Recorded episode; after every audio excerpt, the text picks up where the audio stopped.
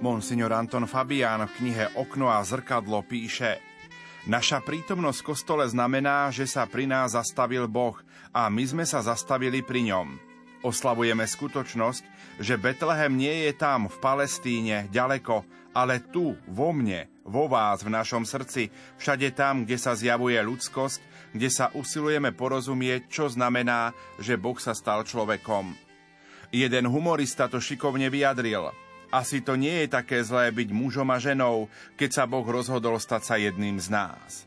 Asi to nie je také zlé s ľuďmi, keď Boh, absolútna inteligencia, si vybral priestor človeka. Ľudskosť je tým povýšená, lebo Božia prítomnosť každému z nás dáva dôstojnosť. Tam, kde sa usilujeme o pokoj a trpezlivosť, kde svojim životom zjavujeme lásku, odkrýva sa Božia prítomnosť. Toto je základné posolstvo Vianoc, ktoré nás premieňa a naplňa nádejou, posúva ďalej. Božia prítomnosť nás očistuje, oslobodzuje, odpúšťa naše nedostatky. Preto sme vďační za pravdu viery, že Boh sa stal človekom, že sa zastavil aj u nás a že nám dovolil, aby sme sa zastavili pri ňom. Jeden starý muž býval pri jazere a iný na okraji lesa. Muž pri jazere na jeseň ťažko ochorel. Vtedy ho naštívil muž od lesa a doniesol mu cený dar. Muž pri jazere mal veľkú radosť. Prešlo pár mesiacov, čo skoro na to vyzdravel. Lenže na Vianoce choroba postihla muža na okraji lesa. Teraz to bolo naopak. Muž od jazera každý deň pomalým krokom prichádzal na kraj lesa navštíviť chorého. A každý deň mu doniesol dar. Ten istý dar, čo dostal od neho na jeseň. Po čase muž na kraji lesa už nemohol stať z postele, no predsa mal radosť tohto daru. Čo si navzájom darovali? Predsa čas, priateľstvo, pozornosť jedného voči druhému. Dvaja muži zjavovali skrze seba ľudskosť a ľudskosti je prislúbené Božie požehnanie. Lebo ľudskosť je posvetená Kristovým narodením. Je to hodnota daná aj nám. Prajeme si, aby sme v tomto duchu prežili Boží dar času, ktorý máme cez sviatky k dispozícii. Milí poslucháči, na štedrý deň vám v nasledujúcich minútach ponúkneme sviatočný rozhovor so známym hudobníkom, spisovateľom a moderátorom Štefanom Chrapom. Ničím nerušené počúvanie, pokoj do vašich príbytkov prinášajú majster zvuku Marek Rimóci, hudobná redaktorka Diana Rauchová a moderátor Pavol Jurčaga. Vyšujem vám tieto nastávajúce sviatky, aby vám dal Pán Boh zdravia, šťastia, mnoho dobrého, pokoja svetého a po smrti kráľovstva nebeského. Narodil sa Kristus Pán, veselme sa, z rúži kvietov cvitol nám, radujme sa. Života čistého,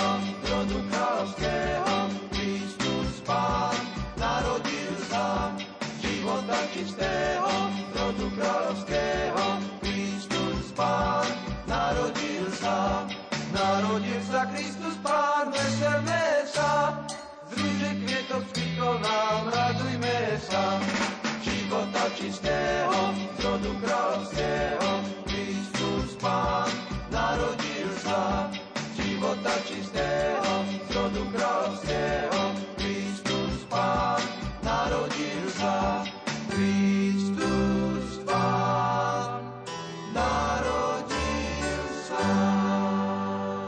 Na štedrý deň do poludnia sme na návšteve u rozhlasového moderátora, metalového speváka, ale náboženského redaktora slovenského rozhlasu, tak povediac kolegu Štefana Chrapu alebo Pištu Chrapu a sme veľmi radi, že nás prijal práve v tento sviatočný deň, aby sme našim poslucháčom mohli priniesť zaujímavé rozprávanie. Pišta, prajem požehnaný sviatočný deň.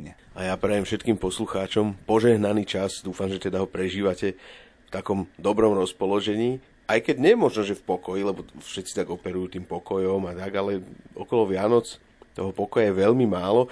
A ešte som to vnímal aj tak v minulosti, že vlastne ako normálne, ako malý chlapec som ten pokoj mal dopriaty, ale keď som sa pozrel napríklad na nášho pána Farára, tak ten kmital a ešte tam prišli aj iní kňazi ešte v predvianočnom období, spovedali a tak hovorím si, teda títo chlapci majú veľa naložené, ale je to taká požehnaná misia. Toto mi vždy tak rezonuje a že vlastne do takého kolotoča nejako, no tým, že robím tie duchovné témy, som sa dostal aj, aj ja vďaka tomu a stretám týchto úsilovných kňazov okolo Vianoc a to mi dáva zase taký iný druh pokoja, taký ten pokoj, pokoj srdca, duše, ale je tam takéto kmitanie tela a mysle. Je dôležité v dnešnej dobe, aby človek mal pokoj? No je to dôležité. Veľa sa hovorí o šťastí a to sa tak nejako by som povedal, že až tak preceňuje stále, ako byť šťastný, 10 spôsobov, ako prísť ku šťastiu, čo robiť a ako naplňať šťastný život, ako ho prežiť. Ale ja som stretol aj ľudí, ktorí neboli šťastní, povedzme, že na prvú a prežívali ťažké veci, ale mali pokoj a to bolo vzácnejšie. Lebo si zoberme, že tak máme, že nejaký konflikt alebo niečo ťažké sa deje a čo si prajeme? Šťastie? Na čo je nám šťastie? Pokoj prináša viac ako šťastie. Pokoj je ten koreň. Takže ten pokoj je dôležitejší. Aké bolo to tvoje detstvo počas Vianoc? To bolo dobré, ja som veľmi dlho veril v to, že darčeky nosí Ježiško a rodičia robili všetko preto, aby to tak teda zostalo. Ale keď už som potom nejako pochopil, že to nosia rodičia, tak sa mi iba potvrdilo, nechcem, aby ste to nechápali zle, že to nosí vlastne Ježiško, že to nosí Ježiš, lebo je to darované z lásky, synonymum Ježiša je láska a oni to robili všetko z lásky. Čiže ten Boží duch sa zrkadlil v rodičoch, aj sa teda zrkadlí a ja som rád, že teraz to môžem dávať ďalej a že vlastne vždy ten dar, ktorý tam je, ktorý je daný z lásky, všetko, každá aktivita, ktorá je robená z lásky, zrkadlí Boha, zrkadlí Ježiša. Takže je to pekné. Všetko to robí Ježiš. Ďakujeme.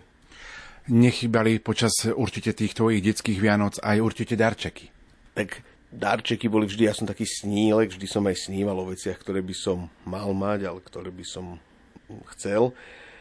Aj som robil pred rokmi reláciu o tomto vlastne s ľuďmi, čo chceli na Vianoce a utkvelo mi tam Štefan Moravčík, ten skvelý básnik slovenský zo Záhoria. On hovoril, že veľmi túžil po korčuliach, keď ich dostal, tak si uvedomil, že, že veľmi túžil po sánkach a keď ich dostal, tak si uvedomil, že u nich je sama rovina, že nemá sa kde na nich spustiť. Tak človek má niekedy takéto vízie, plány, ale ja som mal také prozaickejšie, také autodráhu, autička, potom knihy, to stále ma tak prenasleduje celý život knihy, mi prichádzajú do života. No a, a bol som vždy spokojný, nebol som nikdy nejaký, že, že niečo, po čom som túžil, že by som nedostal, a aj keď som to nedostal, tak vždy to bolo nejak vynahradené niečím iným. Ale tam skôr tá atmosféra, taká tá pohoda, že sme boli táto mama, sestra, babka a taká dobrá atmosféra, taká požehnaná atmosféra. To bolo dobre. Snaží sa tú atmosféru teraz preniesť aj do svojej rodiny? Snažíme sa to s manželkou, aby to tak nejak bolo, aby sme to našej cerke nejak tak ukázali, že to, čo sme dostali, vlastne dať ďalej a ešte skúsiť možno k tomu dať niečo e, viac ešte zo seba. Lebo tak človek väčšinou nemôže dať to, čo nedostával a my sme našťastie dostávali veľa, takže sa to snažíme dávať ďalej. Hej. A je to pekné, je to zázračné a vždy ma premkne taký hlboký pocit vďačnosti, že to môžem odovzdať ďalej. Aj z toho, že som to dostal, ale že to môžem dať ďalej. Ale toto mám aj pri takých bežných veciach, napríklad, že človek môže slúžiť dieťaťu, že robím nejakú desiatu do školy alebo idem nakúpiť, tak vždy si hovorím, vďaka Bože, že toto môžem, že mi to je dopriaté. Detské Vianoce sú aj o tom, že treba kráčať za svojim snom. Ako si ty kráčal za svojim snom a čo bolo tvojim snom? Človek sníva o mnohých veciach, ktoré by mohol mať alebo ktoré by mal mať, že si myslí, že ich má mať a keď sa mu ich nedostáva, tak potom môže byť sklamaný, tak to bolo samozrejme aj v mojom prípade, ale v určitom veku, ja som prekonal takú ťažkú chorobu, keď som mal 14, som skoro zomrel a potom mi prišlo, že vlastne však na ničom z týchto vecí, po ktorých som tak túžil, nejak po nejakom potlesku uznaní alebo aj tie materiálne veci, že na tom nejako nezáleží. Samozrejme, záleží, že človek stále niečo chce, ale že keď to nedostane, že to nie je to najdôležitejšie, že každý ten deň, ten nový nádych je veľmi vzácny. Tadeusz Rúževič, taký polský básnik, má verš, ktorý mi tak utkvel, že dýchaj z hlboka, lebo pod zemou už žiadne hlboké nádychy nebudú. Takže to si tak vždycky poviem s každým ránom, ale nehovorím, že žijem nejaký ideál bez nejakých túžob a snov, ale vďačnosť za zdanlivo malé veci, ktoré sú obrovské, ktoré sú zázračné, tak toto, tá vďačnosť mi rezonuje. A, a vlastne aj to kráčanie za tým, čo by človek chcel, keď je naplnené vďačnosťou, tak dáva zmysel. Čo pre teba znamená rodina a manželstvo? Dlho som tak idealisticky k tomu pohliadal, že je to taký ten domov, radosť a ideálny stav, ktorý by mal byť, ale nakoniec sa ukazuje, že ako to je, samozrejme, že požehnané celé tá rodina, ale je to aj veľký záväzok, veľká zodpovednosť a nesie to v sebe aj veľké komplikácie. Napríklad? Spolužitie dvoch ľudí, akokoľvek dobrých, nie sme anieli samozrejme a ja už vôbec nie, tak to prináša určite nejaké také napätia a, a už aj hm, také tie výzvy, že dohodnúť sa, že čo robiť, ako ďalej nejako napredovať, keď prídu nejaké problémy spoločne ich riešiť alebo neriešiť, alebo ich ignorovať. Jeden je nejaký jemnejší vo vyjadrovaní, druhý je taký hromotlk, jeden introvert, druhý extrovert. Som bol na jednom rozhovore a som si tak povzdychol v tom rádiu, že jej, že manželstvo je veľmi ťažká inštitúcia, veľmi ťažká misia človeka. A tá moderátorka mi hovorí, že ale to sa mi nezdá. Toto nejak preháňaš. Manželstvo je úplne v pohode. Počkaj, ale ty si tretíkrát vydatá. tak nemôžeš mi hovoriť o ťažkosti manželstva, keď e, začneš stále odznova. A to nehovorím, že by som to nejako súdil, ale jednoducho tie ťažkosti tam sú, to má, to má každý ale tak isto, lebo to je druh povolania, aj do manželstva povolania alebo do kniazstva, tak prichádzajú nejaké krízy, nejaké výzvy, niečo, čo, čo človek musí prekonávať. Ale lepšie ako kríza je slovo výzva a potom to sa ľahšie zdoláva. Poďme trošku rozprávať aj o viere v Boha. Čo pre teba viera v Boha znamená, ako si sa k nej dostal? Pochádzam z katolíckej rodiny, kúsok od Bratislavy, Svetý Úr, to je takéto moje mestečko, kde som sa narodil a žil dlhé roky. Teraz bývame v Bratislave ostatný čas.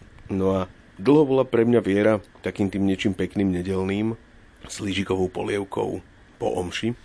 Ale potom, ako človek starne, tak to preveruje jeho vieru. Mal som aj také obdobie, povedzme, že ateizmu alebo nejakej viery v seba, ktoré našťastie bolo napravené práve prostredníctvom tej choroby, ktorú som mal že vám niečo prestane fungovať a to vás nasmeruje na tú dobrú cestu. Že Pán Boh používa rôzne rôzne veci, ak ste ochotní počúvať, ak ste veľmi tvrdohlaví, tak tá škola môže byť aj taká veľmi tvrdá.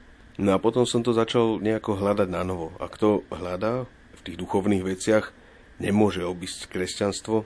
Ak to hľadá naozaj a pravdivo, tak prichádza samozrejme aj k odmietnutiu Boha, aj k nejakému ateizmu, ale prichádza potom, po takých útrapách v hľadaní, prichádza k Ježišovi vždy, ako k tomu dobrému pastierovi, k tomu dobrému učiteľovi a potom je ochotný aj prijať, nie že je to len dobrý učiteľ, ale že to je spasiteľ, že je to človek, alebo to je Boží syn, čo sa dal za mňa ukrižovať, že kto by toto urobil, kto by si pichol za mňa len že triesku pod malíček. Nie? Nikto. Ale Ježiš to spravil. Takže to je také parádne. A toto napríklad, že tento koncept, keď to berieme v takej teoretickej nejakej alebo filozofickej rovine, však to nemá žiadne náboženstvo. Žiadne náboženstvo nemá Boha, ktorý by sa ponížil takýmto spôsobom. To je jak keď máte dieťa a chce vám pozrieť do očí, tak buď vy si klaknete k nemu, alebo ho zoberiete na ruky a pozdvihnete ho. Tak takto to vnímam aj to Božie, že on sa skláňa alebo nás pozdvihuje. Tak prešiel si si kľukatou cestou, ako možno každý z nás v živote človeka, že hľadal Boha a potom stratil Boha, ale teraz predpokladám, že Boh je takou prirodzenou súčasťou tvojho života. Snažím sa modliť čo najviac, rozprávať sa s Bohom, alebo počúvať prostredníctvom aj nejak znamení života, ale prostredníctvom čítania Biblie alebo svetých vecí. Mne sa páči na kresťanstve jednak ten koncept Boha, ktorý poprel všetko vymyslené ľuďmi, všetkých bôžikov.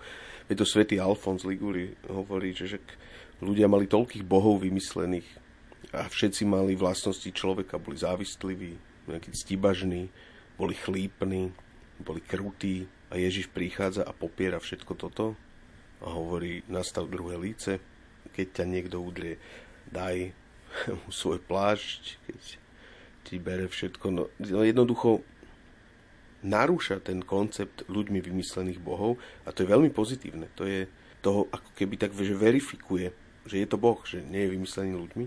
A tak sa snažím toto nejakým spôsobom žiť. Je taká pekná myšlienka, že každý kresťan by mal byť schopný napísať evanelium pre ďalšie generácie a tým, že vyrozpráva príbeh svojho života, ktorý prežil s Ježišom. No, a to sú veľmi pekné veci.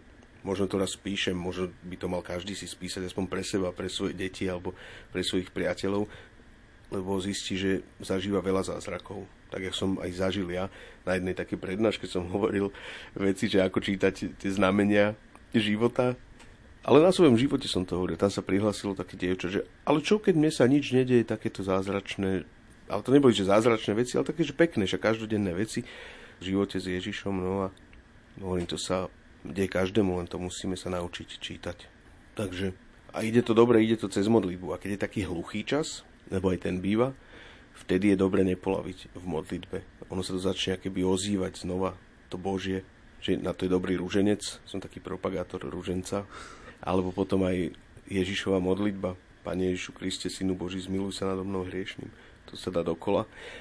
A keď vás to, alebo nás to nenaštartuje k tomu Božiemu, tak nás to aspoň, nám to zoberie to upnutie sa na nezmyselné myšlienky. Lebo koľko sa dáva tak, že rozum na prvom mieste, musíte byť rozumní, musíte veriť rozumu, lenže rozum ako sa dá jednoducho oklamať. Veď to je, stačí jeden optický klam a naše zmysly a rozum je oklamaný.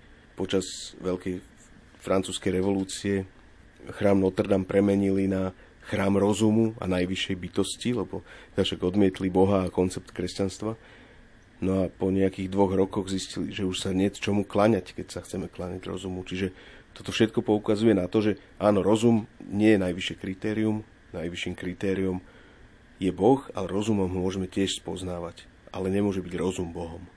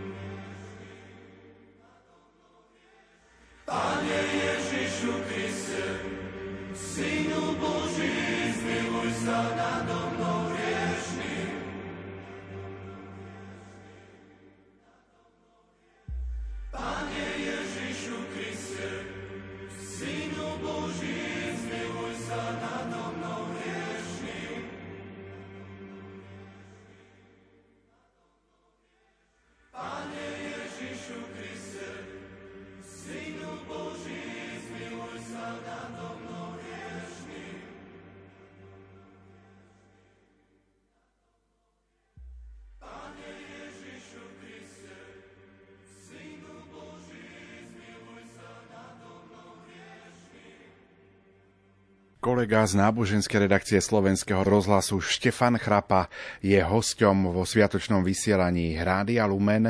Uplynulé dva roky sme prežili tzv. koronové Vianoce. Ovplyvnilo to tvoje vnímanie Vianoc? To vôbec, ja som v tomto taký tvrdohlavý. Samozrejme, že som počúval všetky tie správy, ale nechcel som ich prijať ako nejakú nevyhnutnú realitu zániku, pretože logika v sebe nemá akoby nádej a všetko, čo som počúval, bolo logické, ale beznádejné. A keď človek by prijal tento koncept, ako veľa ľudí to aj v mojom okolí prijalo, tak aj keď nie nejakým spôsobom, že ich nezničila korona, tak ich psychický stav tým veľmi utrpel. A tým, že som z takého tvrdého prostredia vidieckého, som povedal, že to nemôžeme sa tomu poddať. Veď korona je v niečom, akokoľvek je ťažká, tak je dobrá, alebo nezabíja deti. Veď to je veľká nádej, že tu boli choroby, epidémie, ktoré zabíjali deti a to bolo tragické že mali sme šancu vlastne s tým nejako zabojovať. No a potom ešte je dobrá vec, že máte nejakú duchovnú oporu, že sa držíte kríža a akokoľvek by sa vlnila, hadila realita, tak ten kríž je pevný. To vám dá pevný bod v živote. Aj keby ste sa mýlili, aj keby ste ho zapreli, ale jednoducho, keď sa ho držíte, tak ono to všetko obteka okolo vás. No a potom ešte vzťahy a priatelia, tak tí ma nejako... Sme sa tak držali navzájom, sme si niesli to, že nechceme byť úzkostní, nechceme žiť v strachu, to pripomínanie si toho Ježišovho, nebojte sa, veď to je taká výzva.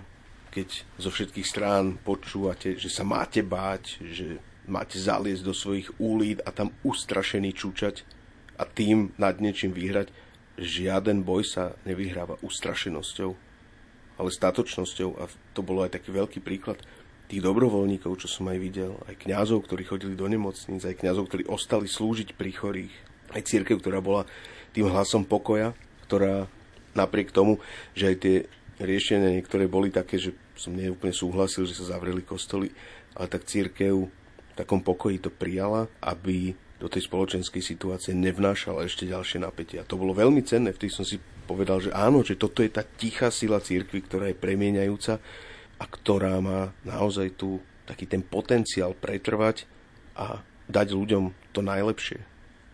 Čiže takto som to strávil, ja som to nejako extra neprežíval. Tieto ročné Vianoce sú poznačené aj vojnou na nedalekej Ukrajine. Ako vnímaš túto situáciu, ktorá od februára tohto roka sa deje nedaleko nás? Mám správy z Ukrajiny, aj že poznám ľudí, ktorí tam chodia. Stretol som aj ľudí, ktorí boli na fronte ako novinári a je to veľmi tragické celé. Toto sa nikdy nemalo stať. Zaujímavé, že sa vytratil pojem bratovražedná vojna, ktorý už nerezonuje vôbec, aj keď to je. Veľmi málo sa hovorí o miery, v tomto je zase veľkým lídrom katolický pápež František, ktorý ako jediný z tých svetových lídrov, lebo on je posledná svetová autorita. Žiaden politik, ktorý je tu a za 5 rokov o ňom nebudeme počuť, nemá vôbec taký vplyv ani, ani to nasmerovanie ako pápež, tak jediný on hovorí o pokoji a jeho výzvy sú odmietané. Čiže to je také, celé je to tragické. No, každá zbytočná smrť je tragická. A keď človek vidí, ako tam zomierajú aj civilisti, ale aj však vojaci, že sú mladí chlapci, že koľko námahy dá matke, kým vypiple z dieťaťa človeka a potom jeho niekto zabije. Potom ho donesú v nejakom vreci alebo spáleného že čo to vlastne je. Veď to nie je, že urážanie života, bo synonymum Boha je aj život, ale to je urážanie aj smrti, lebo človek by nemal takto zomierať. Že je to veľké rúhanie sa životu. Na vlnách našej katolíckej rozhlasovej stanice spríjemňujeme najkrajší deň roka na štedrý deň. Poďme trošku rozprávať o tvojej rodine. Viem a čítal som, že ste si adoptovali aj dievčatko z detského domova, tak nám po trošku o tom porozprávať. Nám tak s manželkou pán Boh dal do života takú situáciu, že nemôžeme mať biologické deti. A tak sme dlho hľadali odpoveď na túto otázku, že prečo to tak je a čo s tým ďalej človek prichádza k rôznym riešeniam. Takže samozrejme môže sa odvolávať na nejaké dogmatické predpisy a pokúsiť sa žiť podľa toho, ale to jednoducho nejde. Predpisy sú spravené, aby usmerňovali človeka, nie aby ho zväzovali. A tak, ale v určitých situáciách, to sú také tie túžby, ktoré nemôžu byť naplnené a sú to bytostné túžby, napríklad aj to, že stať sa rodičom, že úplne, že aj keď sa akokoľvek sa to spochybňuje dnes, tak je to, je to jedna z takých najkrajších úloh, ktoré sú zverené človeku. A keď mu to je odopreté, tak sa pýta, že prečo to vlastne sa takto deje. Potom v tom kresťanskom kontexte tak sa pozeráme do Biblie, hej, ak ťa Boh miluje, ak si v Božej milosti, ak ťa Boh miluje, ak si v Božej milosti, tak ťa požehnáva na majetku, na deťoch, na všetkom. Okolo nás sme videli rodiny mnohodetné, aj stále to tak je. My, tak sme sa vliekli životom dvaja a stále nič. A potom nejakým spôsobom, že človek keď tak kričí k Bohu, však to je ten výkričník. A výkričník je, že každý vie, ako vyzerá. Ten výkričník je veľmi únavný. A keď výkričník zmekne, hovorí tiež jeden básnik, tak sa z neho stane otáznik, tak zvedne a vtedy je náchylný, ochotný a schopný počúvať to, čo mu Boh nejakým spôsobom hovorí alebo čo mu život hovorí. A nám tam z toho nejako vzýšlo, že čo toľko chcete, aby vy ste zažili nejaký zázrak, Čiže buďte zázrakom pre niekoho, kto potrebuje väčší zázrak, než potrebujete vy. A tak nám do života prišla naša dcéra, dievčatko nádherné, ktorá nosí meno Božej Matky, Miriam sa volá. No a to bol veľký zázrak. To, to je úplne že jedna z najlepších vecí, ktorá sa nám mohla stať a ktorá je jasnou odpoveďou na to, prečo sme my nemohli mať deti svoje. Hovorím si, ak by som si jej vysníval dieťa, nebolo by nikdy tak perfektné, jak je ona. Pretože Pán Boh nám chystá viac, jak my si dokážeme vypýtať. Často som to počul zdalo sa mi, že to je iba taká fráza, že ty si pýtaš suchý chleba a Boh ťa volá na hostinu. Ale presne v tomto zmysle to je. Dostali sme veľkú skúsenosť, príbeh, ktorý môžem rozprávať, ktorý ma vždy upokorňuje. Dostali sme šancu ďakovať veľmi ďakovať Bohu za tento príbeh, ale ďakovať napríklad aj biologickej matke našej céry, ktorá prijala tú výzvu od života a dieťatko si nechala, darovala mu život a nám darovala také obrovské šťastie, že sme sa mohli stať rodičmi. Veď to nie je vôbec nejaké že ľahké, my nevieme, že pred čím si ľudia stoja, ale keď povedia áno životu, prináša to komplikácie, ale v niečom je to veľmi pekné, aj keď je to veľmi ťažké. No tak ja mám teraz aj, alebo že máme v modlitbách aj tú biologickú maminku. A som taký hlboko vďačný za to celé. Ale aj ten príbeh, jak bol spätý, s, s čím, koľko znamení od života, od Boha sme dostali na tomto, v tomto procese adopcie, tak to je úplne zázračné, že koľko ľudí stretnete zrazu, keď hovoríte, keď chcete niečo sebecky pre seba, je tam veľa komplikácií. Ale keď sa pýtate do služby, a keď sa pýtate do služby Bohu alebo do služby životu, tak to začne zrazu fungovať. Zrazu stretnete jedného človeka, druhého, otvárajú sa vám dvere, každý vám chce byť nápomocný a každý chce slúžiť životu. Veď to je to dobre, čo nás rozochvieva, že to svedomie, ktoré tam máme, aj keď nemusíme byť veriaci, ale cítime, že keď robíme dobré a budeme po dobrej ceste, tak sa nám rozochvieva to dobré vnútri. A keď robíme naopak nejakú volovinu, a keď naopak robíme niečo zlé, tak nás to znepokojí. A keď kráčate, a keď sme kráčali po tejto ceste adopcie, tak si hovorím, áno, toto je dobrá cesta, vďaka ti, Pane Bože, to je perfektné. Božia Matka, ty tak do toho zasahuješ, že to je že najlepšia mama. Tu taká fascinácia každý deň. A keď sa pozriem na cerku, tak vždy poďakujem za to. Že áno, že toto je perfektné a toto je vlastne, že každodenné naplňanie toho, je to dlhodobý záväzok samozrejme, na tej ceste stretnete aj ľudí, ktorí vás budú varovať, a odrádzať, ako napokon od každej cesty, keby ste sa vydali na nejakú výpravu, tak tiež vás budú odrádzať a toto je dobrodružné. Takže dobre, ja som, my sme za to vďační. že toto môžeme žiť. A teraz položím takú osobnú otázku. Kedy si vo svojom srdci pocítil, že dievčatko z detského domova je tvojou cerkou? Bolo to, ja si to presne pamätám, nie na rok, ale na deň. Bolo to 23. decembra, deň pred Vianocami, keď som tu bol v rozhlase v noci a strihal som nejaký rozhovor ešte, lebo som nestíhal. A medzi to mi prišla taká nezmyselnosť nejaká, životná, lebo keď je človek unavený, tak všeli, čo ho napadne. A som sa začal tak modliť a niečo som si pozeral na YouTube, nejaké pesničky. A mi tam vyšla taká improvizácia klavírová a tam bol taký obrázok, taký naivný, taký infantilný. Také dievčatko si tam cupitalo s takým psíkom a pršalo. A vtedy mi to tak blíklo, že počuješ, ona už ide k vám. Tak som to rýchlo žene napísal. Ona, že jej, to je milé. Nebolo to celé také. Ale to viem, že už vtedy som sa keby stál tým otcom dievčaťa, ktoré prišlo na, až za rok na svet. Ale vtedy som to tak pocitil. Ináč viacerí adoptívni rodičia hovoria, každý má svoj pekný príbeh s tým dieťatkom. Kamarát mi hovoril, že boli pozrieť to bábetko, ktoré bolo na adopciu v porodnici a mu podal prst a to dieťatko ho scvaklo, zobral do ručičky. A on že jejda, že to je znamenie, že mi chytil ruk a tá sestrička, že ale to bábetka robia, to je reflex. On, že ja viem, že to je reflex, ale pre mňa to bolo znamenie. Že aj v bežných veciach vieme odčítať, kedy je to znamenie. Jak niekto pocíti, že má niečo spraviť, má sa stať rodičom, alebo ísť za farára, alebo do kláštora, tak vždy tam je také, že konkrétne niečo, čo nám zasiahne srdce. 7 rokov máte adoptívnu cerku Miriam. Ktoré sú také tie najkrajšie chvíle pre otca? Ja som taký veľmi sentimentálny otec, čo sa týka céry. No a je to doslova, že každý deň. A normálne, aj keď však deti sú tvrdohlavé, majú svoje stavy, že aj keď ma nejako poviem si, že nahnevá, tak si hovorím, ďaká ti, Pane Bože, že môžem prežívať aj túto emóciu, lebo keby ona tu nebola, tak by som nič toho nezažil. Ja mám iba, že pozitívne tak nemám tam nič, možno by niekto mi namieta, lebo to už aj keď stretnem nejakých, že starších rodičov a nemusia to byť adoptívni rodičia, tak každý si tak povzdychne, že, á, že máme tu pubertu, to s nimi trieska zo strany na stranu.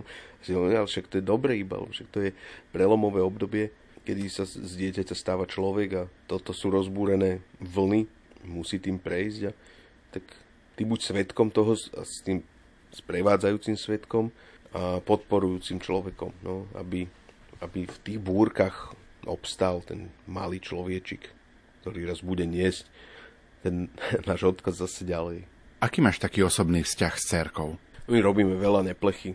Máme také, čo ja viem, ja to poviem, že priateľstvo, tam taký príklad, že keď sú holuby, tak ich vyplašíme, keď sú mačky, tak ich privoláme, keď sú psi, tak im dáme nejakú granulu, vždycky nosím vo vrecku keď sú ľudia, tak sa s nimi rozprávame. Keď sú knihy, tak ich kupujeme a čítame. Keď je jedlo, tak ho jeme. Keď je ona unavená, napríklad keď mám tú príležitosť, že ju môžem že uspať v postielke, tak ju chytím za ruku a niečo zaspievam alebo porozprávam. Okrem toho, ona si tak zo mňa vie uťahovať, sa mi smeje, že mám veľké brucho, ale samozrejme aj ho aj vie oceniť, že je to smiešne som pre ňu taký, že klaun, ale aj otec, taký ten ochranár.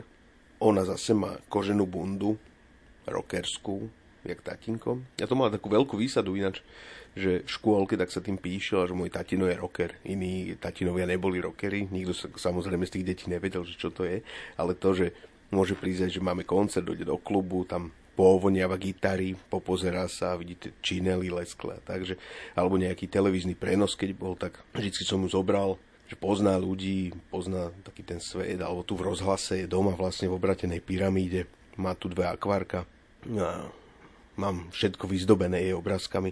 Takže je to také pekné, no. Ja som rád a dúfam, že teda aj ona, no. Však raz určite mi vyráta všetky nedostatky, čo som porobil, všetky veci, ale zatiaľ si ešte užívam, že som ten hrdina.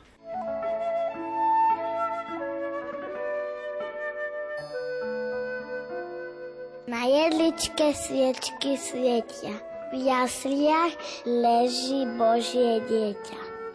Nech vás jeho láska hreje, v žiari i v tmách bez nádeje. Do srdc duši vašich vloží radosť, šťastie, pokoj Boží.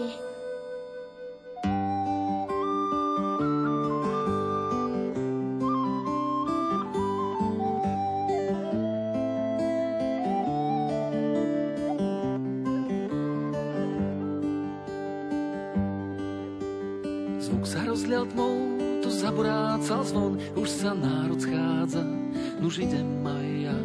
Chcem počuť slávny príbeh tých dní, sa už dávno stal.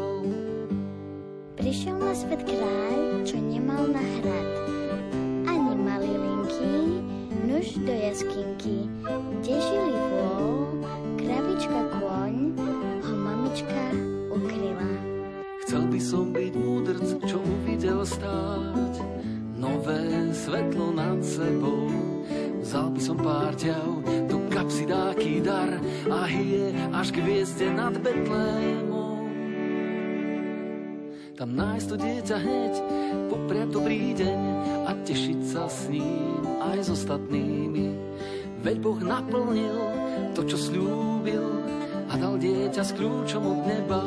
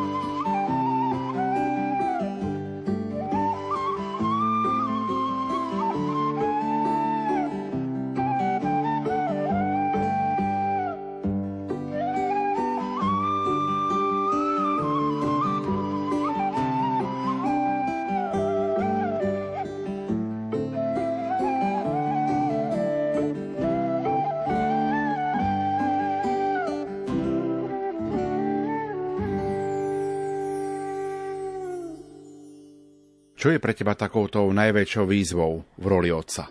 Ja sa veľa za cerku modlím, aby jej vyšiel život. Aby bola takou že dobrou dcérou, ale nie že mojou, ale takouto ľudskou dcérou, aby aj si niesla to Božie, lebo tú cestu nejako musí prejsť. A aby raz, keď bude už si to všetko uvedomovať naplno, napríklad, že nájde svoju rodinu, tú biologickú, aby to všetko dobre dopadlo, aby vedela odpustiť, aby im vedela žehnať, aby vedela pochopiť, ak tam budú veci, ktoré bude treba pochopiť. No a takou túžbou, za to sa veľmi často modlím, že aby si raz našla dobrého muža, čo by ju lúbil, aby ju nosil na rukách, jak ju ja nosím. Ale hovorím, že uvedomujem si všetku naivitu týchto mojich modlitieb a túžob, ale Pán Boh vie spraviť oveľa lepšie veci, než si my dokážeme naivne vysnívať. Takže Píšte, akú úlohu môže zohrať rodina v tejto nelahkej dobe? Ono to sú také, také rozpory. Na jednej strane sa hovorí, že nezáleží na tom, už čo je rodina, už môže byť hoci haká, musí, môže byť neúplná a taká, taká, taká. A potom sa niečo stane a analizuje sa rodina. Hej? Keď sa stane niečo zlé. Že bol z neúplnej rodiny, bol z nefunkčnej rodiny. A pritom ten narratív je, že na rodine nezáleží. Ale na rodine záleží veľmi, veľmi. Tak, ale aby to nevyznevalo, že politicky, Tak rodina je perfektná, je super. A keď funguje, je ešte lepšia. Keď je v nej pokora a schopnosť odpúšťať na obidvoch stranách, tak je to pekné. Ale aj tá širšia rodina, keď tam je taká podpora, a do tej rodiny sa môžu rátať aj nejaká väčšia komunita, tak aj vtedy je to dobré. No má to zmysel, má to zmysel pestovať a investovať do toho energiu. Aby to, ideálne to nebude nikdy, ale aby to fungovalo aspoň nejak. Tam tu je veľmi inšpiratívny síce Don Bosco, on to myslel na iné, on to myslel na našu činnosť, že stačí veci robiť dobre, lebo lepšie je nepriateľom dobrého, čiže čím viac dokonalujeme, tým sa môžeme zacikliť a nespraviť nič. Nie som nejaký úplne že maximalista, stačí, keď veci fungujú dobre. Čiže aj rodina, aj vzťahy, aby to nejak podržalo človeka. Rozumieš s odstupom času takému božiemu plánu s tvojim životom? Myslím si, že áno, v niečom, ale neviem, v akej štácii životnej teraz som. Mám 43 rokov, čiže za polovicou určite už som a že čo bude ďalej a akým spôsobom budem ochotný a schopný príjmať to, čo bude, tak to tiež je veľmi otázne. Človek by chcel v každej situácii zachovať si pokoj a takú vernosť Bohu, ale vernosť ľuďom a človeku, aj tomu životu. No ale neviem, tu sme mali takú debatu o eutanázii, takí kamoši veľmi takí striktní v týchto otázkach, ale neprežívajúci nič zásadne ťažkého v živote. A oni boli striktní odmietači, že a to nikdy, to, to nikdy nespravíme. A hovorím, ale to nemôžeš vedieť. Ako môžeš prijať koncept, že samozrejme, že nikdy môžeš to odmietnúť, ale nevieš, akým ťažkým skúškam budeš vystavený. To je, jak mi to vždy pripomenie svätého Petra, ktorý hovorí, keby ťa všetci zapreli, ja ťa nezapriem. Absolútne bol odhodlaný. Až do prvej skúšky, keď bol tento jeho výrok preverený a on zlyhal. Ale bolo to dobré, že zlyhal, lebo tak je to aj pre nás veľká nádej, že keď sa pomýlime, zlyháme, že ešte stále môžeme byť milovanými Božími deťmi, čo to je perfektné, to je dobrý koncept. Takže to, čo bude ďalej, no a len aby človek mal silu to prijať nejakým spôsobom a s vďakou. Ak hovoríme o tom zlyhaní, tak práve tu je ten fenomén toho Božieho milosrdenstva, ktorý priniesla cirkvi práve sveta sestra Faustína a samotný Jan Pavol II, ktorý ho vlastne ohlásil svetu v jubilejnom roku 2000. Keď spomínate Jana Pavla II, bol som v tom jeho rodnom dome. Nemal som nejaký že extra vzťah, lebo však ako, samozrejme, že bol som chlapec, Jan Pavol II tu bol, svetý pápež, to, všetko to vidíte, všetko to počujete, všetko to príjmate a akceptujete, je to jasné žiadna dilema. A v tom jeho rodnom dome je fotografia, mám ju aj tu v kancelárii, kde on ako 9-ročný v takom oblečení nejakom a sviečku má v ruke z prvého svetého príjmania a má strašne smutný pohľad. A tam v tom jeho rodnom dome je také veľké, v životnej veľkosti, alebo ešte väčšie. A pýtam sa to sprievodcu, že počujte, ale toto mi nesedí, však on bol taký človek akože radostného ducha, a toto je strašne smutný chlapec. Oni hovoria, že ale jemu mesiac predtým zomrela mama. A tak si hovorím, že fíha, že páni, že aj takýto svetý muž zažil takéto ohromné osamotenie, takú ohromnú bolesť v detstve a napriek tomu stal sa tým Božím učeníkom a teraz je povýšený na oltár. Toto je taká sila, to je tak krásne. Ale keď sa pozriem na tú fotku, tak vlastne k tomuto svetému zhliadam. A zhliadam k Janovi Pavlovi, k postrelenému, keď žehna svojmu vrahovi potenciálnemu. A tam je ešte také pekné, že keď mu tá mamina zomrela, tak jeho otec ho zobral na Zebžidovskú kalváriu, nejaké putnické miesto v Polsku, Marianské. Tam sú františkáni a tam mu povedal, že toto je odteraz tvoja mama.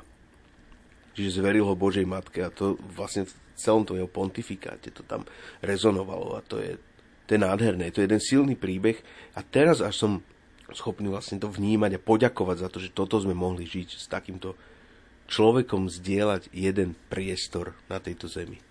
Čo má spoločné práve so svätým Janom Pavlom II je aj to, že sa netajíš takým vrúcným vzťahom k pane Márii. Pána Mária je najlepšia mama. Ja to všetkým hovorím.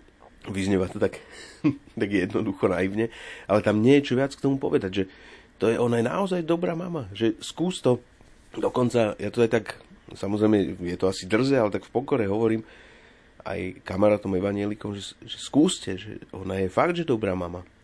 Že to nie je, že by ste popreli Ježiša tým, že pozriete na ňu. Ale tam je to veľké odhodlanie, to, to áno, keď hovorí Bohu, že to je aj pre nás každého taká výzva. No Boh nás vyzýva, k niečomu nás povoláva. My môžeme povedať nie alebo áno, no ona hovorí áno a tým je veľkým vzorom. A čo všetko si prežila, aj tá sedem bolestná, za to tak zvykne. Normálne, že neveriaci ľudia niektorí to tak zosmiešňujú, že á, tí ubolení Slováci a tá sedem bolestná. Ale veď my máme v nej taký obrovský dar v Pane Mári, že to ani nevieme vlastne všetko vyhodnotiť. To je, keď dieťa dostane rubín alebo nejaký diamant ako darček, tak vidí iba to, že je to pekné. Ale keď dospeje, zistí, že si za to môže kúpiť kráľovstvo.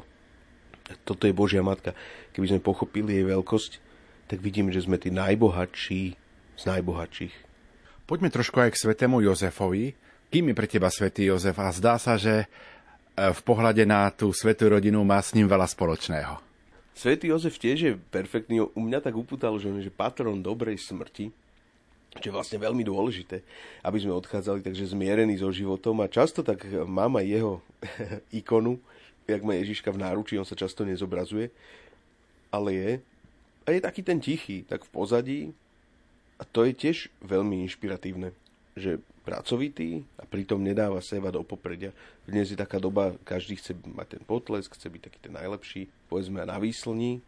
No on je tak bokom, ale zabezpečuje, aby všetko fičalo. Akože je služobník, hoci má naviac, hoci je majster, tak prijal to, že bude slúžiť a to je veľmi inšpiratívne.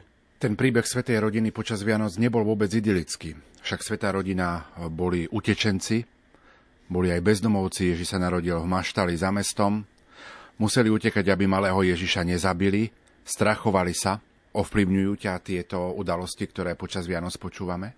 Človek môže sklznúť do toho, že sa mu to stane len takým tým zidealizovaným, takým klíše, infantilným, detským. Všetky tie figurky pri jasličkách a toto, ale to je tiež perfektne, že deti sú dobrí učitelia. Keď sme pred nejakými tromi rokmi boli pri jasličkách u nás v v kostole, tak som dal malej hm, nejaké drobáky, že nech hodí tam do, do kasičky. A ono, že Ježiškovi na plienky. Že to bolo také podarené a zrazu tá realita príde, že hej, však jak taký aforista český napísal, že kým veriaci človek vidí v jasličkách Ježiša, neveriaci v ňom vidí iba slámu. Čiže som rád, že mám tú milosť pozerať sa na jasličky a vidieť v nich život a nie iba slámu. Že to je, to je pekná vec. A tá realita toho, že keď aj Boží syn prichádza do chudoby, do nezdaru, je prenasledovaný, že vlastne čo my chceme Veď toto je, keď on si nevybral palác a bol ochotný takto sa znížiť, aby aj bol poslednejší, ako ten najposlednejší, tak to je jaký dobrý Boh. To my o ňom môžeme s takou láskou a vďakou svedčiť, že my máme takého dobrého Boha, že to nemá nikto. A to nehovorím z nadutosti, ale z vďaky a z hrdosti. Že pozrite sa na nášho Boha, on je takýto, takto prišiel a takto nám to celé spravil. Mohol to určite urobiť inak, samozrejme, že to sú také špekulácie všelijaké, ale urobil to takto a je to veľmi inšpiratívne. Liturgický rok, ktorý prežívame, nám práve v týchto dňoch ponúkol ten najdlhší advent, pretože bola štvrtá adventná nedela a až o týždeň máme slávnosť narodenia pána. A ak dožijeme, tak o rok to bude práve ten najkračší advent, lebo štvrtá adventná nedela bude zároveň štedrým dňom. Ako si prežil eh, to adventné obdobie, ktoré práve dnes skončí? No, v takom kolotočí, hovorím. Veľmi veľa som sa stretal s ľuďmi v duchovnej službe, lebo som sprostredkoval ich myšlienky, život a celý ten odkaz adventu poslucháčom. Že bolo to také uponáhlané. Ale vždy si tak nachádzam čas, alebo som si nachádzal čas, aby som sa ten rúženec pomodlil, alebo do kostola zašiel. To je, v tom netreba tak nejak polaviť, lebo človek v tej činnosti sa môže absolútne zacikliť a tlieskať sám sebe za to, koľko vykonal. Ale nezdá sa mi, že by Boh potreboval túto našu činnosť, aby sme sa my zničili a pritom ho nemali radi. Aby sme sa zničili kvôli nemu a potom mu to vyčítali. Pozri, koľko som ja pre teba urobil, Bože. Aby som ho vychvaloval ústami, perami, ale srdce, aby bolo vzdialené od neho. Čiže aj v tom čase sa tak snažím, ale no niekedy úspešnejšie, niekedy neúspešnejšie nejako sa Bohu približovať. Ale ten advent býva taký Možno, že je to aj dobré, už sa hovorí, že advent, vlastne, že čo čakáme, že na čo čakáme. A jedným z tých božích mien, okrem života, milosrdenstva, týchto veľkých vecí, aj pokoj, čiže čakáme na pokoj. A ten vlastne, keď aj ten advent prežijete v nejakom, nie že v bujarej zábave, ale v práci nejakej plodnej, tak ten pokoj môže prísť s tým narodením Ježiša, ktorý si pripomínam, hej, že to je ten pokoj, že áno, už je zase život v tých jasličkách, nevidím tam slamu, vo svojom živote nevidím slamu, všade vidím život, to je perfektné.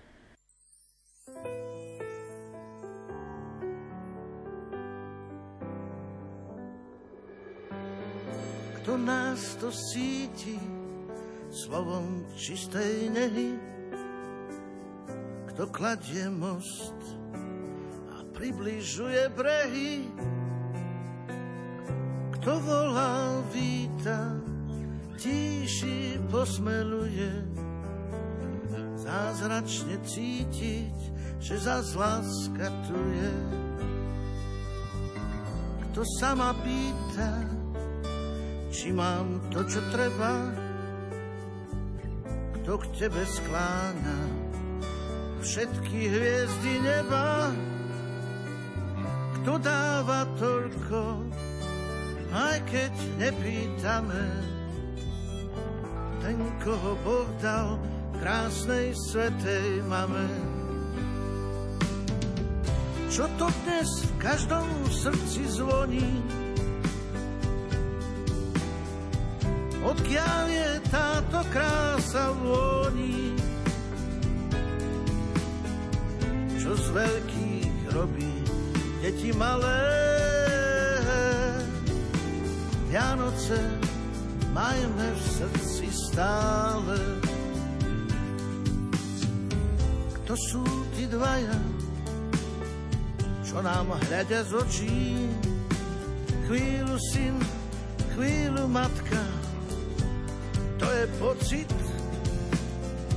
V každom z nás je kus nájdeného raja. Aj poslední sú šťastní, s nimi aj ja. Čo to dnes v každom srdci zvoní? Odkiaľ je táto krása vôni? Čo z veľkých robí deti malé? Vianoce majme v srdci stále.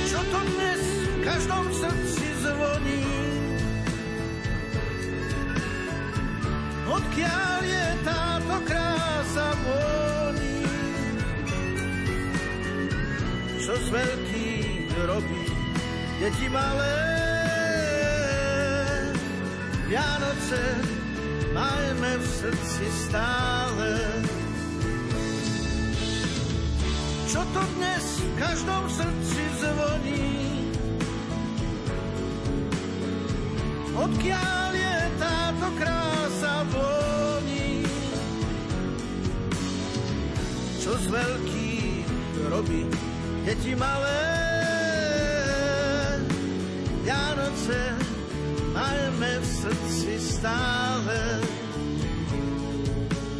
Vianoce majme v srdci stále. Naši poslucháči počúvajú tento náš rozhovor na štedrý deň, kedy vo svojich kuchyniach pripravujú štedrovečernú večeru. Kto u vás doma pripravuje štedrovečerné jedlo a pokrm? Tak má to na starosti manželka. Ja som taký, že stále ohrňam nad niečím nos. To je, som nevďačný stravník. tak toto by som chcel aj teda sa ospravedlniť takto verejne za to. A Čak možno, že sa so mnou aj stotožňa nejakí chlapi, ktorí tiež len sú takí ušomraní, uhundraní a stále niečo by tam malo byť lepšie, lebo, lebo si to tak predstavujú, ale vlastne však nakoniec o to vôbec nejde. My sme mali tak doma vždy taký presný poriadok, ten vianočný, musí o, o 5. večera, všetko ako sa patrí, aby sme aj takto to spoločenstvo nejak to, to spoločenstvo veriacich, ktorí slávia, aby to v jeden čas sa zasadlo s tým stolom. A potom z toho bola taká, povedzme, že bolo to príjemné a dobrý pocit, že sa to stihlo, ale bol v tom aj tak stres a ja vlastne už som na toto rezignoval. A napriek tomu sa to darí. Že je to také pekné, no tak manželka pripraví jedlo, robíme takú hrybovú polievku a potom nejakú rybu. Už s kaprom my nejako sa moc nekamarátime lebo aj kosti, neviem, mne to nikdy nechutilo nejako. Som objedol to prezle, vysmažené a už tú podkovičku som nechal. Ale tak máme nejaké filé rybie alebo nejakú pražmu upečieme, taká morská ryba, nejakú, to, to oberieme a potom ja som aj tak na sladké, čiže len koláčmi sa ládujem, vyhľadovaný po celom dni, ja, lebo my ešte máme taký ten zvyk, že pôst, aj keď som čítal, že vlastne že to je iba tradícia, to nie je nič predpísané, takže vlastne neviem. A mám známych, ktorí sú aj, že aj evanielici, alebo z iných častí Slovenska aj katolíci, ktorí aj rezeň si dajú, že nemajú postné.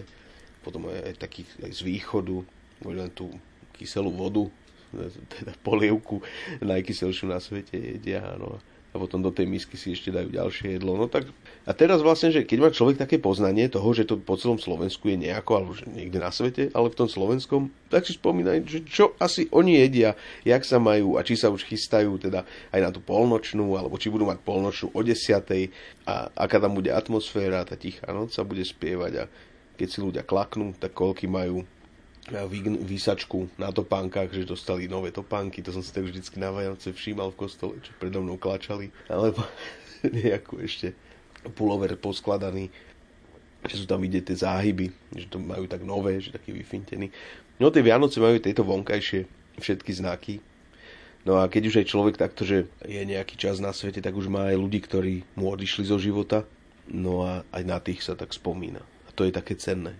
Že vlastne to som si tak všimol, že keď umre dobrý chlap, ja budem teraz o chlapu hovoriť, tak na jeho pohrebe sa rozprávajú vtipy. A keď umre iný, tak o tom sa mlčí. A to je v niečom dobré, no ale tiež mám takú túžbu, že byť ten dobrý chlap a keď umrem, nech sa rozpráva vtipy a historky a čo som všetko pokazil a tak, ale aby tá nejak dobrota tak rezonovala aj, aj spoza toho, už spoza tej brány smrti. No a tak tí ľudia chýbajú, ktorí odišli, samozrejme ktorí boli dôležití v živote. Ja som mal takto tatovú mámu, babku, ktorá vlastne, od nej som tak okúkával modlitby, ona bola veľmi tak zbožná, modlila sa stále. A mňa tak upútal v modlitbe očenáš stále, že niečo o chlebe hovorila. Ja som vždy dostal chuť niečo zjesť a potom som zistil vlastne, že ten chleba je trochu iným chlebom, oveľa vzácnejším a oveľa takým iskrivejším, voňavejším a ozajstnejším. Poďme teraz tak spoločne uvažovať nad tým, čo by bolo, keby neboli Vianoce. Mám známych ateistov, ktorí slávia Vianoce, napriek tomu, že neveria, že Ježiš bol historickou osobou. Alebo keď veria, že bol, tak neveria, že bol Božím synom, neveria tomu konceptu spásy.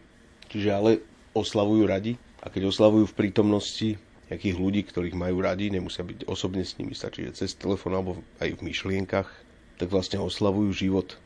A to vždy hovorím, život je synonymum Boha.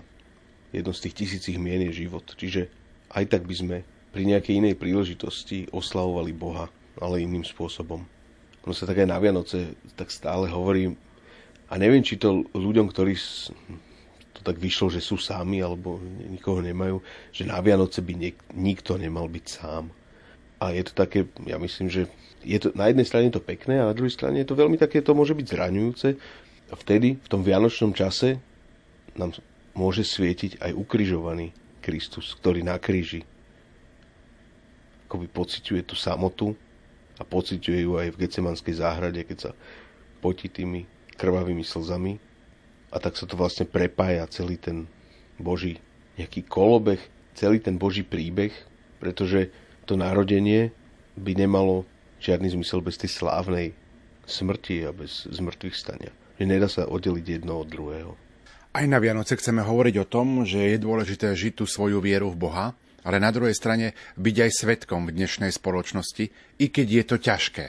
Človek je vystavený nejakým hej, že keď sme veriaci, že vám to možno, že zoberie príležitosti, ale hlavne vás to aj preverí, ale aj samotného vás to preverí.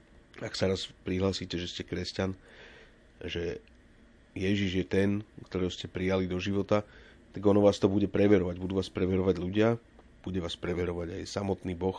Je to taká škola lásky, ako svätý Augustín hovorí, čo priatelia pokazia falošným pochlebovaním, to nepriateľe napravia pravdivým pomenovaním. A myslím, že napriek tomu, že teda, že počúvame, a možno aj mnohí zažívajú nejaké také, že ako kresťania sme vysmievaní, alebo sme takí, ja to počúvam často, že sme uverili rozprávke o tom, že niekto stvoril za 6 dní celý svet a na 7 odpočíval a že toto je podstata našej viery, čo je teda však omyl samozrejme ale počúvam to a je to také, na, také naše zosmiešňovanie, tak si hovorím, že aj tak sme na tom lepšie, aké by nás hádzali levom a potom ešte počúvam stále také tie výčitky o tom, aká je církev zlá, od križiackých výprav cez upalovanie čarodejníc po dnešné problémy, ktoré sú v cirkvi. A hovorím, ale tieto veci, ktoré hovoríte, tieto negatívne, tak s, s nimi nesúhlasí žiaden veriaci človek, žiaden kresťan to sú veci, ktoré sa stali, ktoré dnes už vieme vyhodnotiť ako zlyhania, ale naša viera nie je na tom. My keď sa napájame na nejakú tradíciu, tak je to tradícia Ježiša, Božej Matky, učeníkov, svetkov Ježišových, ktorí za ten zázrak skriesenia, za, za toto všetko boli ochotní položiť život, často ťažkou smrťou. Duchovne sa spájame tými zástupmi svetých, ktorí putujú do neba, vyznavačov, mučeníkov, statočných ľudí. Čiže toto je moja akéby církev, moja viera. Sme tam všelijakí, ale záleží na tebe, že na koho sa pozeráš a čo chceš byť. A okrem toho, akože veriť, že všetko vzniklo z ničoho, z absolútnej nejakej všeobjímajúcej ničoty, je rovnako absurdné veriť, ako že to stvoril Boh, keď už sme v nejakej rovine logiky. Že toto sú tajomstvá, ktoré nemusia byť objasnené, popísané, lebo ľudský mozog to neobsiahne, ale nemalo by to byť ani na zosmiešňovanie ľudí, ktorí neberú toto ako dogmu, ale vychádzajú z tej tradície. Vianoce nám hovoria o tom, že máme byť ľuďmi nádeje. Ako vlastne túto nádej ukázovať aj dnešnému svetu? Ide to cez konkrétne veci, dá sa to aj takto že tu sypem sveté reči, jak to Strholec hovoril, on o bezdomovcov sa stará. Že sú aj takí, že prídu a že nasypú mi vedro svetých rečí, ale ja viem, že kde je pravda. Ale potom dám taký príklad, že keď začala vojna na Ukrajine, a cez tie hranice k nám, keď sa valili už utečenci, tie matky s deťmi, tak kým sa spametal štát, mimo vládky, už dávno tam boli farári, dávno tam bol aj biskup, alebo biskupy, a oni tam pomáhali, boli tam prví. Toto je to svetlo nádeje, ale nie, že roztopiť sa v tej sociálnej pomoci alebo v nejakej charite. Toto je iba plod toho koreňa, ktorý je v Ježišovi. A to je, hovorím zase, to je služba životu. Čiže byť taký, že pohotový na ceste, vždy ochotný pomôcť, mať tú roztvorenú náruč a vždy ukazovať na Ježiša. Je taký obraz vo Wittenbergu v chráme, je tam Luther, na tom obraze. Je tam v strede ukrižovaný Ježiš a sú tam ľudia. Ježiš je v strede, Luther ukazuje na Ježiša a ľudia pozerajú na Ježiša. Že toto je taká správna trojčlenka, že vždy ukazujeme na Ježiša, lebo keby tam ten duchovný ukazoval na seba, tak ľudia pozerajú na ňo a prehliadnú Ježiša. Ak by ukazoval na ľudí, ako to je aj dnes, že človek je v centre sveta, tak zase budú pozerať na seba, ale na Ježiša pozerať nebudú, prehliadnú ho. Čiže vždy taký tento vzťah, aby bol zachovaný. Vtedy môžeme hovoriť o nádeji, vtedy budeme ľuďmi nádeje, keď budeme ukazovať na skutočnú nádej a tá je v Ježišovi. Spomeňme na záver aj to, že si metalový spevák. Ako si sa vlastne k tomu dostal? No tá hudba to ma sprevádza celý život vlastne. Som od, od malú som nejak inklinoval k tomu, a k tej tvrdej muzike, a k tej tvrdej muzike s gitarami a s takým explozívnym nádychom. No a to ma tak nejako naplňa a je to taký, povedzme, že tá viera je veľmi slobodný svet, ale táto hudba je veľmi slobodný svet. Lebo človek v niečom tým, že tvorí, môže sa pripodobňovať alebo napodobňovať Boha, alebo Boh, ktorý stvoril všetko z ničoho, tak aj my tým, že tvoríme niečo, niečo robíme z, nie, z ničoho, tvoríme niečo. A to, čo je tá iskra v nás, tá iskra inšpirácie, ktorú naplňame, tak to je vlastne však modlitba. Akokoľvek to absurdne znie v kontexte tej hudby napríklad, ktorú robím, tak vždy je za tým nejaká inšpirácia. A to nie je len tak, kým som bol mladší, tak som aj odmietal taký koncept toho, že by veci mali byť pekné. To v tej hudbe sa toho aj držím, lebo to je skôr taká grimasa, ale to má svoj účel. To je ako keď filmár točí horory a sú tam strašidla, alebo točí komédie a sú tam všetci trochu takí vyšinutí, tak aj tá hudba je taká, ale mali sme na vysokej škole profesora Hvišča, literárneho vedca, nádherného človeka, ktorý okrem toho, teda, že do nás vštepil, že nad všetky tituly je titul Dobrý človek, tak on hovoril, že účelom umenia je pozdvihnúť ducha človeka a my vtedy ako decka, alebo teda študenti, že už sme mali nejakých tých 18-19 rokov, sme to nepríjmali, tento koncept.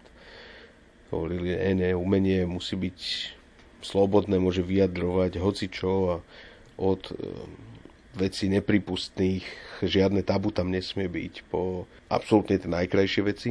No a čím som starší, tak tým nejak dospievam vlastne k tomu tiež, že áno, že mám potrebu dotyku s peknými vecami.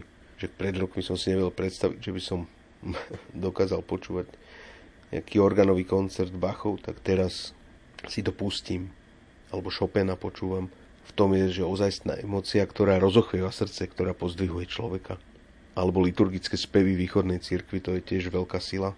Čiže toto sa vo mne všetko keby mieša ale to, čo dávam potom zo seba von, je pretavené do tej extrémnej hudobnej polohy, ktorá má ale svojho adresáta, ktorý tomu rozumie, ktorý to vie odčítať a je to ako keby aj také, že otvorenie brány k iným ľuďom, nehovorím, že misijného, lebo to nie som žiadny misionár ani nič, ale dostanem sa k ľuďom, ku, ktorým by som sa inokedy nedostal.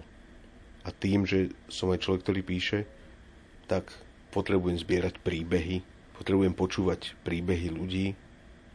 On to tak nejak je, že oni sa potom aj zverujú a celkovo sa to tak sieťuje. No však na to sme tu, aby sme sa počúvali, aby sme si nesli kríže, aby sme sa podporovali. A toto je vlastne, tá hudba je takým kľúčom k tomu. Čiže ja to hodnotím ako dobré. Aká je tvoja obľúbená vianočná pieseň? Mám rád tie klasické koledy, čo sa spievajú v kostoloch. Tiež niekedy som tomu nevedel prísť na chuť a dnes ma to normálne, ma to dojme, keď sa to spieva. Dokonca aj tá tichá noc, ktorá mi prišla, že to už je také, že to hádam, ani ma nikdy nemôže osloviť, už toľkokrát som to počul. No a všetky tie, aj tie koľadky východňarské, že keď to je, keď to človek spieva, že nemusí to byť dokonalé, keď sa to hrá a spieva so srdcom, vtedy to funguje. Naopak pesničky, ktoré sú také tie vypočítavé, spravené na Vianoce, že veľa popových umelcov to má, ktorí sa stále operujú čečinou, jedličkou, zvončekmi, hviezdičkou, tak to ma dokáže odradiť. Ale hovorím, že to, čo je preverené časom, tie koledy, tak to, to sú krásne veci. V tom máme bohatstvo, to je úplne nádherné a keď to ešte nejaký ľudový súbor, keď to spieva, že to vedia, alebo aj deti, keď to spievajú, tak to je veľká sila. Tam už vlastne nezáleží na konkrétnej kolede, ale na, na tom prevedení. Pán Ondrej Demo dal pred rokmi dokopy takú knihu týchto vianočných piesní. Ja tých kníh som nakúpil niekoľko a rozdávam to. Je to fakt, že pekné. A mnohé sú aj také zabudnuté, že človek ani nevie, že, že máme také nesmierne bohatstvo týchto pesničiek. Čas nášho rozprávania sa pomaličky naplňa. Štefan, tvoj taký záverečný odkaz pre všetkých, ktorí nás na štedrý deň do poludnia počúvali. Prajem nám všetkým požehnané Vianoce. Pred rokmi som dostal taký krásny vínš od jedného kamaráta, grecko-katolického kniaza a každé Vianoce ho dávam ďalej. Hovorím, to by mali všetci vedieť, počuť a nejako prijať. A bolo tam taká znepokojivá vec. On hovorí, prajem ti slamu v srdci. A to ma tak zarazilo, reku, čo je toto za prianie vianočné? A v zápäti som čítal, prajem ti slamu v srdci, aby sa mal kde narodiť malý Ježiš. A hovorím si, no ale toto dáva zmysel. Jasné, tie moje jasličky, aby boli vo vnútri, aby sa mi dokázalo rozochvieť srdce, aby sa nám všetkým dokázalo rozochvieť srdce, tak by som to dával ďalej teraz tento odkaz. Prajem nám všetkým slamu v srdci, aby sa mal kde narodiť malý Ježiš.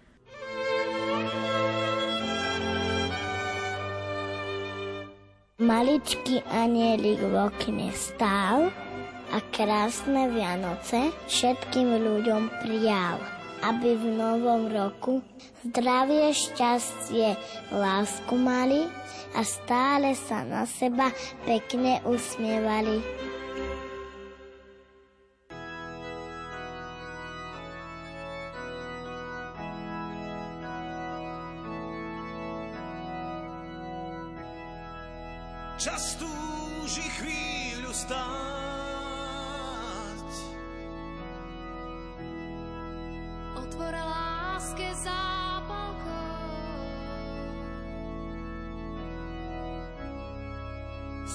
Stráži dávny zvon a spánok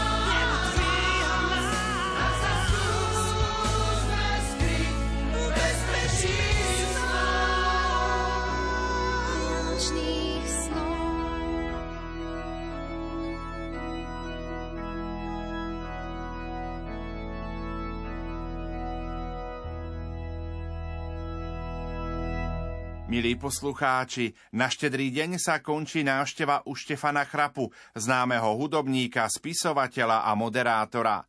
Za pozornosť vám tejto chvíli ďakujú majster zvuku Marek Rimóci, hudobná redaktorka Diana Rauchová a moderátor Pavol Jurčaga. Do počutia.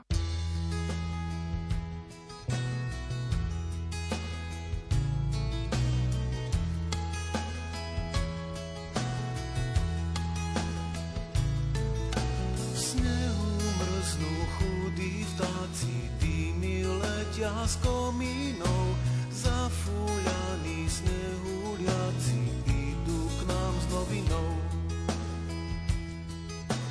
Prostred aut a krídel, tam, kde končí sídlisko, aj tento rok na svet príde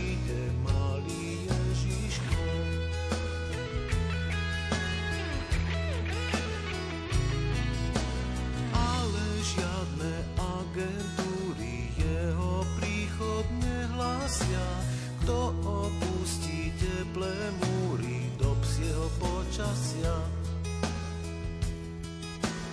Iba starý bezdomovec, ktorý pôjde nocou sám, povie, viete, čo je nové, tam leží Kristus Pán.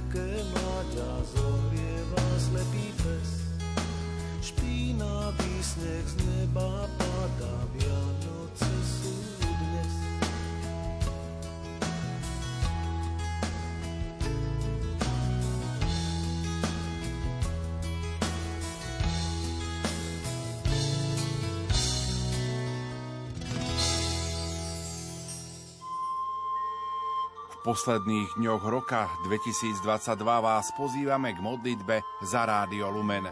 Slovo má konateľka Zuzana Sakáčová. Pane, v radosnom očakávaní príchodu Tvojho Syna na svet chceme Ti zo srdca poďakovať za 29. rok vysielania Rádia Lumen. Ďakujeme Ti, že požehnávaš dielo našich otcov biskupov, ktorí nás podporujú a formujú. Ďakujeme Ti za našich poslucháčov, že vďačne prijímajú Kristovu blahozvesť, ktorú cez vysielanie šírime. Ďakujeme Ti za chvíle, kedy sme im našim vysielaním mohli do srdc vliať nádej a lásku. Ďakujeme Ti za možnosť pomôcť im, či len byť ich spoločníkmi a spríjemniť deň. Ďakujeme Ti za silu, keď sme dokázali cez sveté omše modlitby, relácie či svedectvá otvoriť ľudské srdcia, aby zatúžili po Tebe. Ďakujeme Ti za ich modlitby, lebo vďaka nim dostávame silu do našej krásnej služby. Ďakujeme Ti za ich štedrosť, lebo vďaka nej dokážeme zabezpečiť naše fungovanie. Ďakujeme Ti za šikovných zamestnancov rádia, ktorí si s láskou a obetou vykonávajú svoje povolanie. Pane, Ty vieš, s čím všetkým sa musíme boriť a čo všetko riešiť. Pomôž nám, prosíme ťa, stále nachádzať našich dobrodincov, možnosti a pomoc, ako prežiť finančne ťažšie obdobie. Ako zaplatiť zvýšené ceny energií a služieb na našich 36 vysielačoch. Pane, prosíme ťa skrz skúšky, ktoré Rádio Lumen stretajú, posilni nás i všetkých, ktorým vďačne slúžime.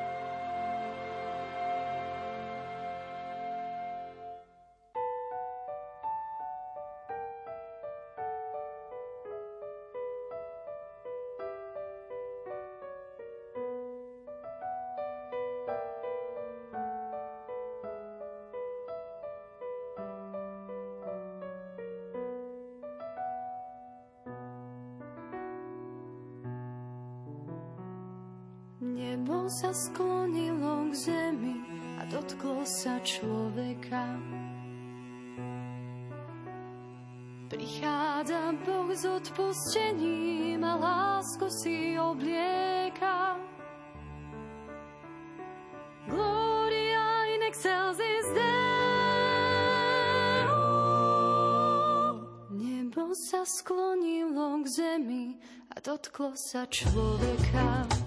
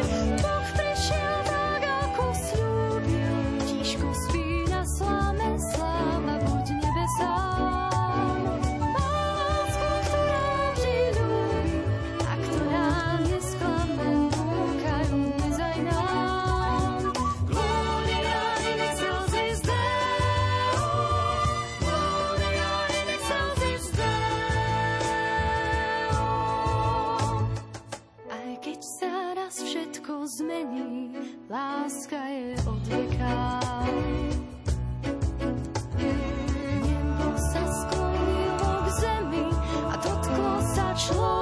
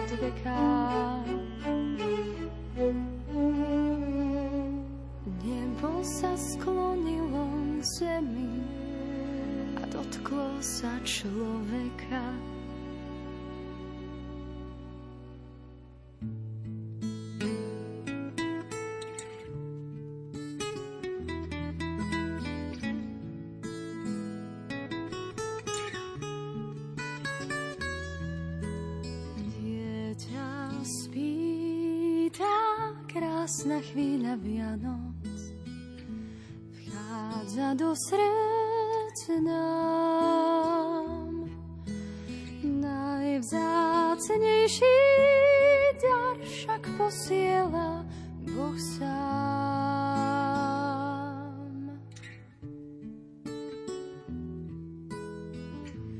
Dieťa